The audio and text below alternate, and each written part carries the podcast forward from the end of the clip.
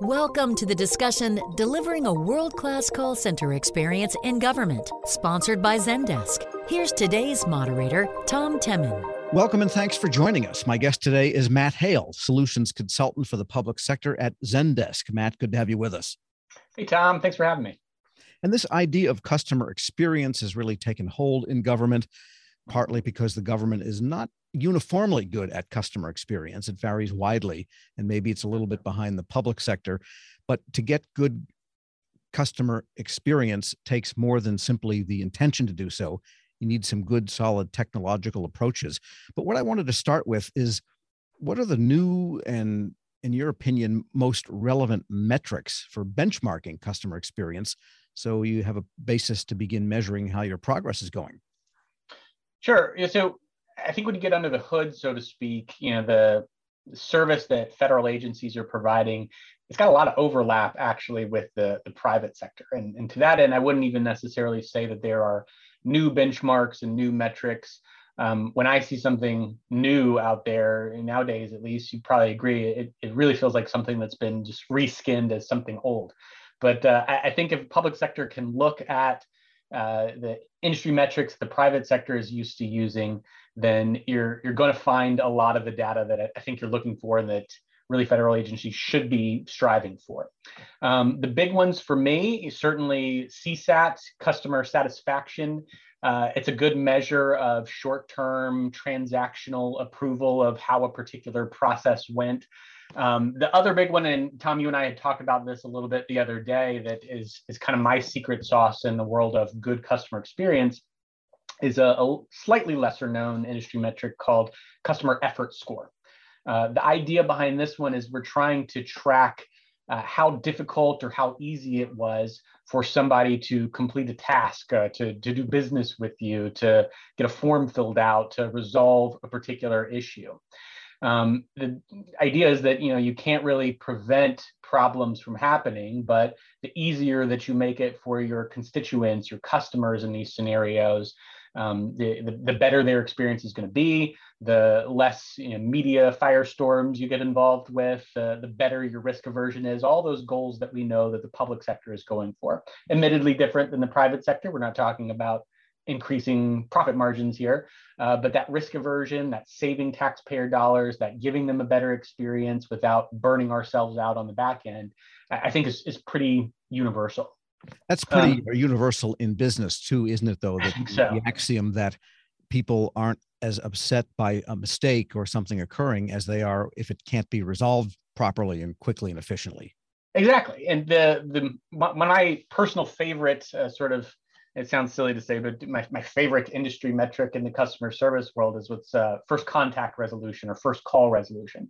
Um, and that goes right back to that point that you can't stop a problem from happening, but the number one driver of customer satisfaction is are we able to resolve that issue from happening uh, or that issue that came in? Are we able to resolve that in a, in a first call? So that can be a, a great place to start looking at this stuff. Now, the caveat being that, especially in the public sector world, I know a lot of the agencies that I work with, something like first call resolution is impossible because of uh, security regulations, because of a, a, process that has to come into place. If if your process involves, let's say, a, a, constituent reaching out, filling out a form, but then in order to resolve their ultimate issue, we've got to have some back and forth about uh, what went wrong in that form or additional clarifying information. Maybe we need an approval or collaboration with uh, another partnering agency. There's no way you're going to be able to do all that in one call. So, what I really strive for when it comes to trying to identify which metrics, which benchmarks to be looking at, is to, to figure out what is really my goal in a particular scenario uh, and then pick and choose the metrics that actually apply to that. If it's not going to be first call resolution maybe something like uh, paying attention to our handling times or back to that customer effort score. Can we identify particular bottlenecks in a process that might give us some of this uh, this actionable intelligence to be able to do something with moving forward. So there's a big data component to this. And so the question then becomes is this knowable information? And let me put it this way can you architect your systems or deploy systems such that they are designed to give you that data on a regular basis so that you can start to understand what's going on with customer experience and understand call resolutions and effort and so forth the different metrics you've outlined sure i, I think so I, I, think honestly uh, most modern day systems for communication uh, collaboration, ticketing systems. Uh, Zendesk, for example, for anyone not familiar with us, we're what's called an omni-channel uh, help desk service platform, right? Um, we, our, our job is to create ticketing scenarios and workflows to handle this kind of communication with, with customers. Most systems like us that, that kind of exist in this market already give you the ability to collect this type of data that you need out of the box. It's really more about learning to use it, uh, turning that intelligence into actionable and intelligence. I think really the, the best place to start with it, first make sure that you're able to do things like basic time tracking uh, across all of the different channels that you you manage. If you're accepting phone calls or emails or people are filling out a form on a website and that's what's leading you down a path to resolving a particular issue or or, or, or what have you um, make sure that you're able to understand how long these basic processes are taking so that you can actually uh, you know do something about that. Compare that to an industry benchmark. How long does the industry say this process should take or what are other similar agencies seeing in this particular area?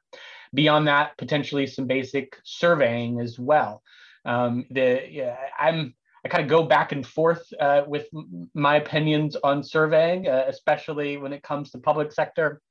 You know, having somebody fill out a, a CSAT survey saying, you know, how did you you like this interaction with us? is great, but I know that personally, admittedly, in my own life, I usually don't fill out a survey unless I had a, either a really really positive experience or a really really negative experience. And then i'm just oh yeah you're gonna you're gonna hear what i have to say. So a lot of the times it's kind of like well, what what kind of data are we really getting out of that? How are we really identifying this? But if you you take your surveying and you pair that with understanding time tracking understanding uh, resolution times, this data that's just going to be constantly fed into your systems, your ticketing platforms already, that's when you can start to really build that bigger picture of identifying what your trends are, what your potential bottlenecks are, what your strengths are, and, and understanding that. That's that's when I think sure, intelligence sure. starts to become actionable. And is it a wise practice to publish these statistics and the trends to the people actually on the front lines dealing with, in this case, constituents or other people dealing with the government. You know, for years, factories have had this many days since an accident or mm-hmm. the daily widget output to motivate people. Is that a good practice? Is, is that what, what the best commercial people do? Whew, that's an interesting, that's an interesting one. Uh, I, I, would say it, it, depends on the scenario. Certainly, um, if you're your scores, so to speak, if the, the process that you're putting out, if you're working to try and improve this, if this is a goal for your particular agency, um, I, I, think it certainly can't hurt. It can even help to show that you're making an effort, even if your scores are uh, are bad, so to speak. Scores, uh, you know, being the operative word there. Uh, even if the data isn't great, just being able to show that hey, this is something that we're serious about. This is something that we're working on.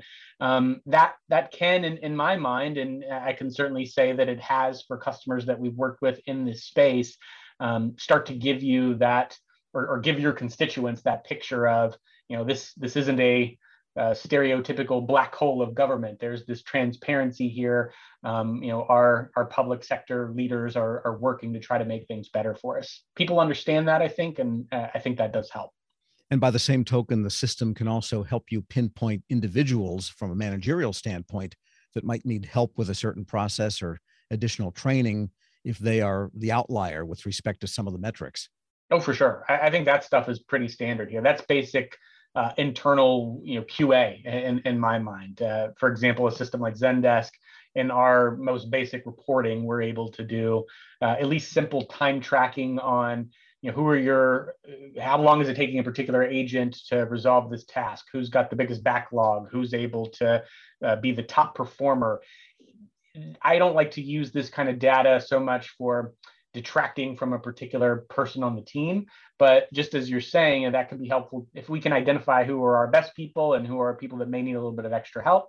We've thereby identified who may be able to help those people, or how we might be able to help those people, or how even the technology might be able to you know, relieve some of the issues that some of these people are happening. A lot of times, you know, good technology, uh, especially in the world today of automated intelligence, artificial intelligence, uh, there's a lot that the software can do uh, in terms of that heavy lift to make things easier on your actual staff so that they can do the things that humans do best.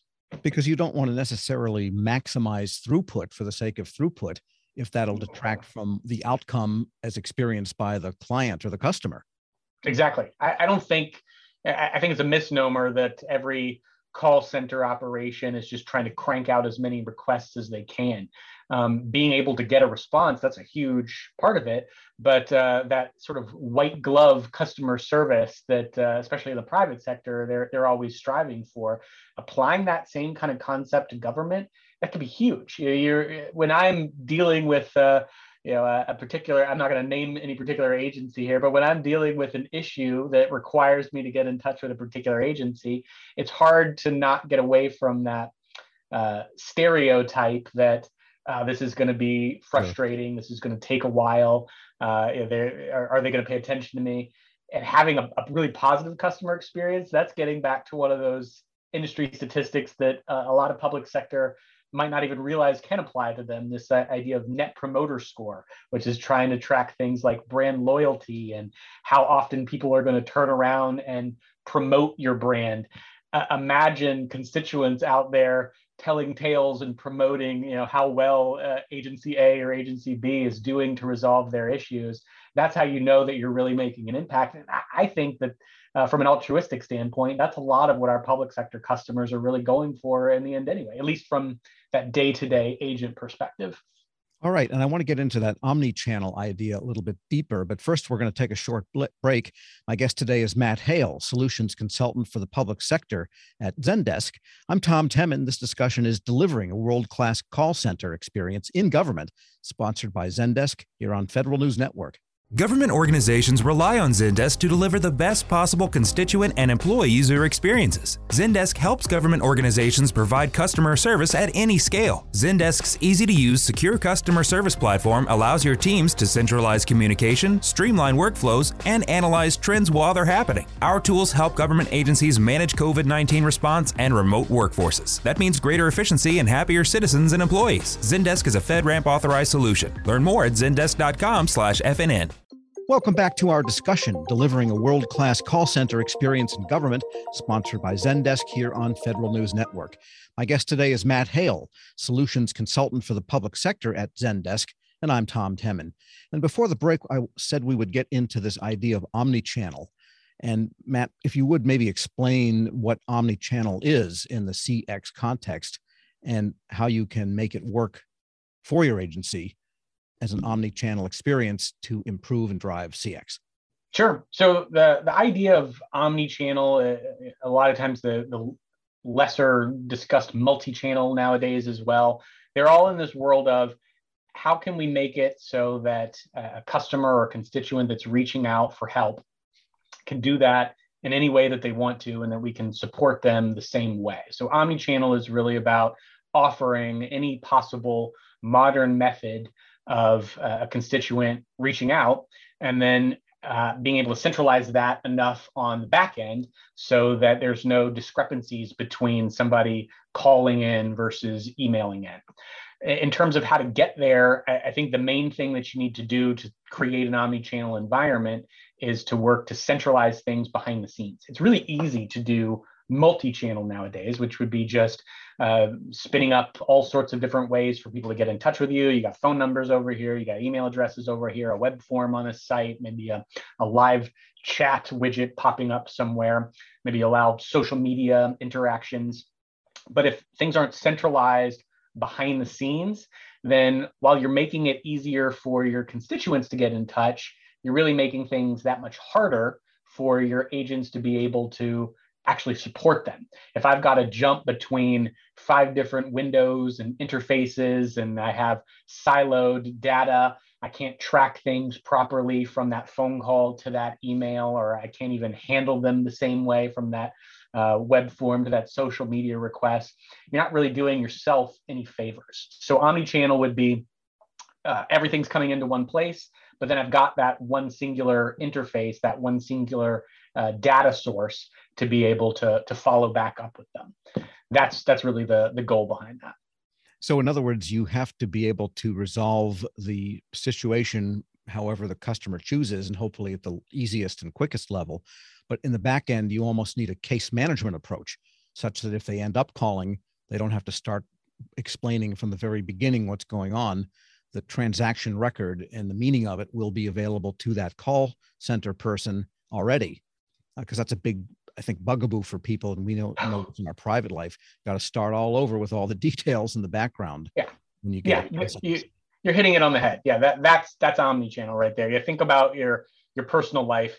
Uh, how many times potentially over the course of an interaction even uh, or, or request that you have in your personal life you might switch channels maybe you reach out to a, uh, a company um, you know, while you're at, at, work one day by filling out a web form, and then they email you back, and you respond via email.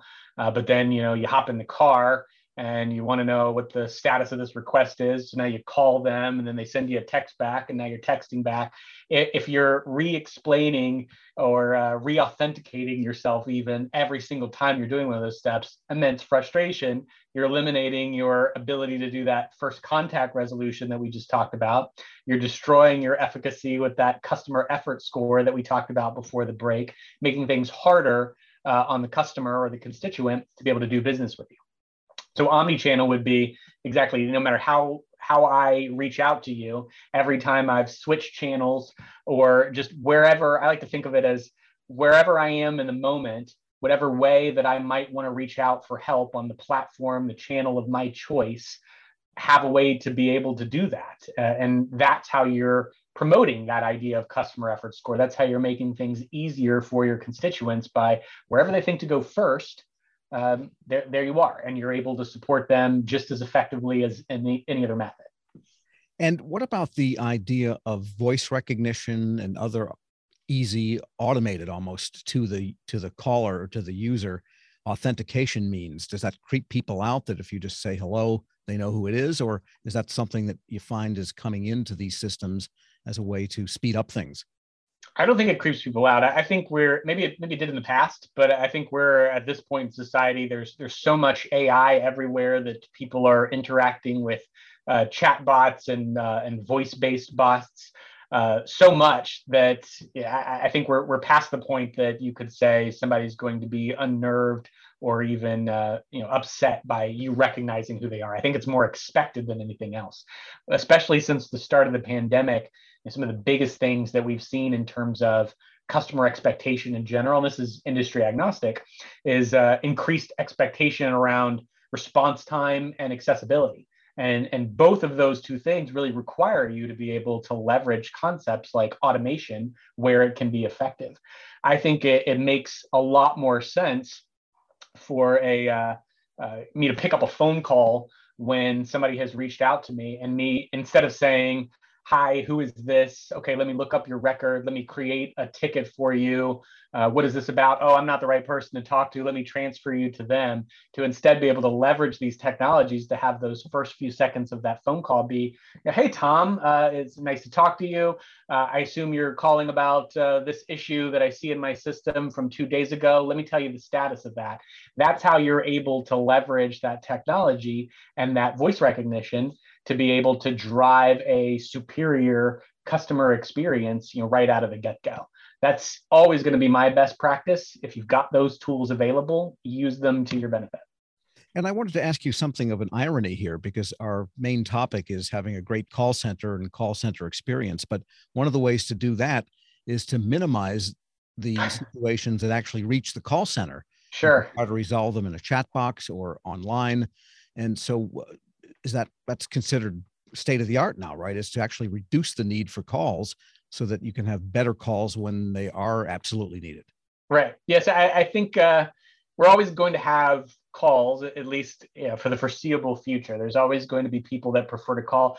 I'm secretly uh, one of those people that prefers to call. If I've got an issue, I don't want to deal with a chatbot. I want to talk to somebody on the phone. I still have that feeling of with all of my technology, all of my helping to sell and create solutions around these technologies. I'm still old school enough that I, I just want to talk to somebody on the phone. So there's always going to be those people. But you're right. The thing about phone calls is that they're traditionally the most siloed channel. Uh, telephony is its kind of own beast, and a lot of the times. It's also the most expensive channel. It's also the most time consuming channel. I could be chatting with three or four people uh, in the same span of time as it takes me to you know, resolve one phone call uh, and, and be on the phone with somebody. So the idea of a call center, I think nowadays, maybe the modern call center, it's more than just calls. it, it is all these other methods. And uh, you're right that uh, I think a big push that we see in this world of modern CX is what kind of methods can we employ, uh, especially in the omni-channel world, to get away from phone calls, to reduce the, the burden so that when we do have something that has to be a phone call or somebody that prefers a phone call, we've got the time to be able to devote to them um, and, and, and make that a resolution. The best ways that I think of to really consider moving people away from phone is go right back to that idea of, of CES uh, and customer effort. You know, make these other channels easier, and that's what people are going to prefer. So that's where you see uh, uh, you know the big buzz right now in the industry with with bots and artificial intelligence. Can we at least do uh, data collection or, or basic troubleshooting uh, with automation and with self-service so that we can get people to the right spot if they do need a call or maybe deflect some of those um, maybe more mundane or low touch type of issues so that we can free up our, our human agents and our human resources for those things that are always going to need that little bit of human touch. I don't think it's wrong to push people to those things. Uh, I think it's just let's make sure that we're doing it right. And the way that we're doing it right is to make it complete and make it as easy as possible sure. for the constituent. And, and then there you go. And in the few minutes we have left, really about a minute left, I wanted to ask you about the idea of cloud hosted solutions for all of this omni channel work. Can sure. they also enable remote and telework call center employees, which seems to be a way a lot of companies are going. And I think the government, certainly the employees, would like to have that option also. Yeah, absolutely. I, am a huge proponent. I think we we especially saw the the necessity for it uh, at the start of the pandemic. Everybody had to be able to move to a, a remote call center, let's say. Um, I have worked personally with uh, many customers in every sector of government as well as the private sector uh, to move their call centers, uh, in some cases, literally overnight to full time remote work um, so that they, they could be able to support that. I think as long as you're giving people the right technology and uh, giving them the tools that they need to be successful at their jobs, to be fulfilled, you don't need to be looking over their shoulder all the time. Uh, you know, even some of the, the current move back to the office concepts uh, doesn't make a lot of sense to me. I think we've we've proven uh, over the last couple of years that these types of jobs can be done remote and a lot of times to the, the benefit of the people doing them they can be done just as well remotely. So all of that data everything that we've discussed up until this point if you've got a system where that kind of information is going to be available to you honestly i think that you've got what you need in order to be able to effectively support a remote workforce and, and see a lot of success with that all right, some great information. We've been speaking with Matt Hale, solutions consultant for the public sector at Zendesk. I'm Tom Temin. You've been listening to Federal News Network. For more on this discussion, please visit federalnewsnetwork.com and search Zendesk. Thank you for listening to the discussion Delivering a World Class Call Center Experience in Government, sponsored by Zendesk on Federal News Network.